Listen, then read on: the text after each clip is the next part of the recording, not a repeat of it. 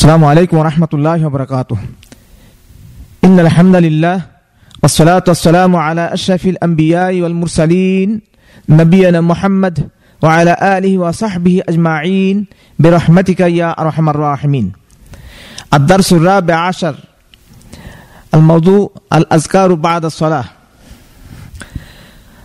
আজকের চতুর্দশ দার্স চোদ্দতম দশ দার্স আজকের বিষয়বস্তু হলো যে নামাজে সালাম ফেরানোর পরে কয়েকটি দোয়া।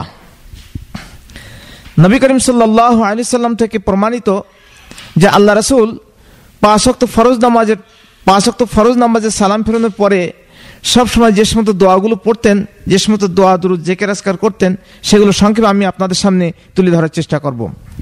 তো আল্লাহ রসুল প্রথমেই ডাইনে বামে সালাম ফেরানোর পরেই যে সমস্ত দোয়াগুলো পড়তেন, সে সমস্ত দোয়াগুলো হলো এই হ্যাঁ আস্তাগ ফিরুল্লাহ আস্তাগ ফিরুল্লাহ আস্তাগ ফিরুল্লাহ আল্লাহ আন্তাসালাম ওয়ামিনকাসালাম তাবারাক তাইয়াজাল জালালি ওয়াল ইকরাম। রাওয়াহ মুসলিম। আমি আল্লাহর নিকট ক্ষমা প্রার্থনা করছি। এই কথাটা তিনবার বলতেন। হে আল্লাহ, আমি শান্তিময়, আর তোমার নিকট হতেই শান্তি আসে। তুমি বরকতময়, হে মর্যাদাবান ও কল্যাণময়। এরপর আল্লাহ রসুল বলতেন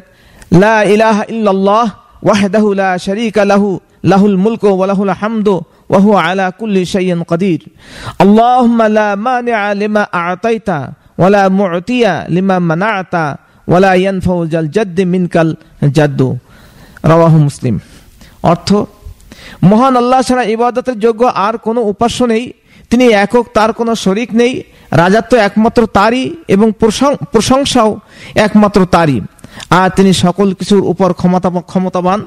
হে আল্লাহ, তুমি যা কিছুই দান করো, তা নিষেধ করার মতো আর কেউ নেই। আর তুমি যা দিতে নিষেধ করো, তা দেওয়ার মতো আর কেউ নেই। তোমার গজব হতে কোনো বৃত্তশালীকে বা কোনো পদমর্যাদার অধিকারীকে তার ধন সম্পদ বা পদমর্যাদা রক্ষা করতে পারে না। বুখারি ও মুসলিম শরীফের হাদিস। এরপর আল্লাহ রসুল বলতেন সুবাহান আল্লাহ আলহামদুলিল্লাহ আল্লাহ আকবর। অর্থাৎ সুবাহান আল্লাহ এর অর্থ আমি আল্লাহর পবিত্রতা বর্ণনা করি, আলহামদুলিল্লাহ, এর অর্থ সমস্ত প্রশংসা আল্লাহর জন্যে, আল্লাহ আকবর, এর অর্থ আল্লাহ সবচেয়ে বড়। উল্লিখিত প্রত্যেকটা তসবিহ তেত্রিশ বার করে, তাহলে তিন তেত্রিশে নিরানব্বই বার হলো। এরপর নিম্নলিখিত দোয়াটি পড়ে একসাথে পূর্ণ করতে হবে। এর ফজিলত সম্পর্কে রাসুল্লাহ সাল্লাহ আলী সাল্লাম বলেছেন, যে ব্যক্তি এভাবে একশতবার তাসবি প্রত্যেক ফরজ নামাজের পর পড়বে। এর বিনিময়ে মহান আল্লাহ ওই ব্যক্তির সমুদ্রের ফেনারাশির মতো অসংখ্য ছোট ছোট পাপরাশি ক্ষমা করে দিবেন। যে দোয়াটি পড়ে একশো পূর্ণ করতে সে দোয়াটি হলো, লা ইলাহা ইল্লাল্লাহ ওয়াহদাহু লা শারীকা লাহু, লাহুল মুলক ওয়া লাহুল হামদু, ওয়া হুয়া আলা কুল্লি শাইইন কাদির। এর অর্থ হলো মহান মহান আল্লাহ ছাড়া ইবাদতের যোগ্য আর কোনো উপাস্য নেই। তিনি একক, তার কোনো শরিক নেই। রাজাত্ব রাজাত্ব একমাত্র তারই এবং প্রশংসাও ও একমাত্র তারই। আর তিনি সকল কিছুর উপর ক্ষমতাবান। মুসলিম শরীফের হাদিস।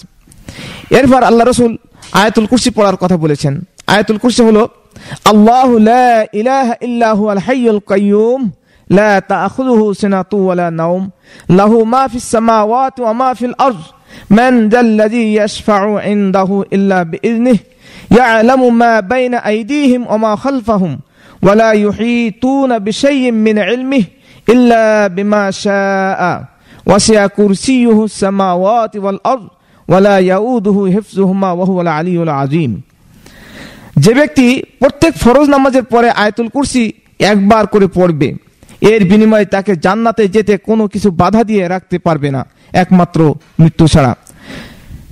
এরপরে নবী করিম সাল্লাম সুরা এখলাস কুল কুল আউজ বিরব্বিন নাস, সুরা ফালাক, কুল আউজ বিরব্বিল ফালাক, সুরা সুরা এখলাস কুল হু আল্লাহ আহাদ।